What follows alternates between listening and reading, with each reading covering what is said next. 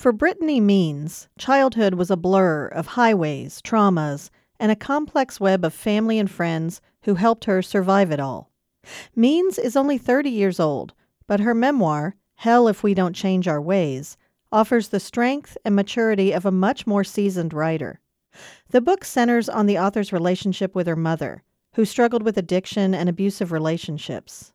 Early on, Means learns that she is the result of a sexual assault and that tragic mystery sets the stage for a lifetime of pain and self doubt.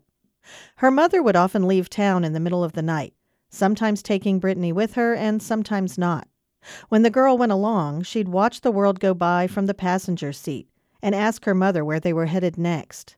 The book's title comes from the mother's frequent response Hell if we don't change our ways.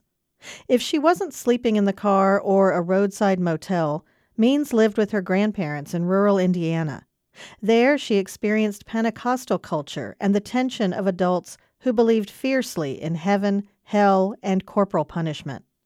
Despite everything, she forms a loving and lasting bond with her younger brother and a forgiving mindset towards so many grown ups who treated them with cruelty. This is certainly not an enjoyable read, as it deals with sexual and physical abuse, neglect, and addiction.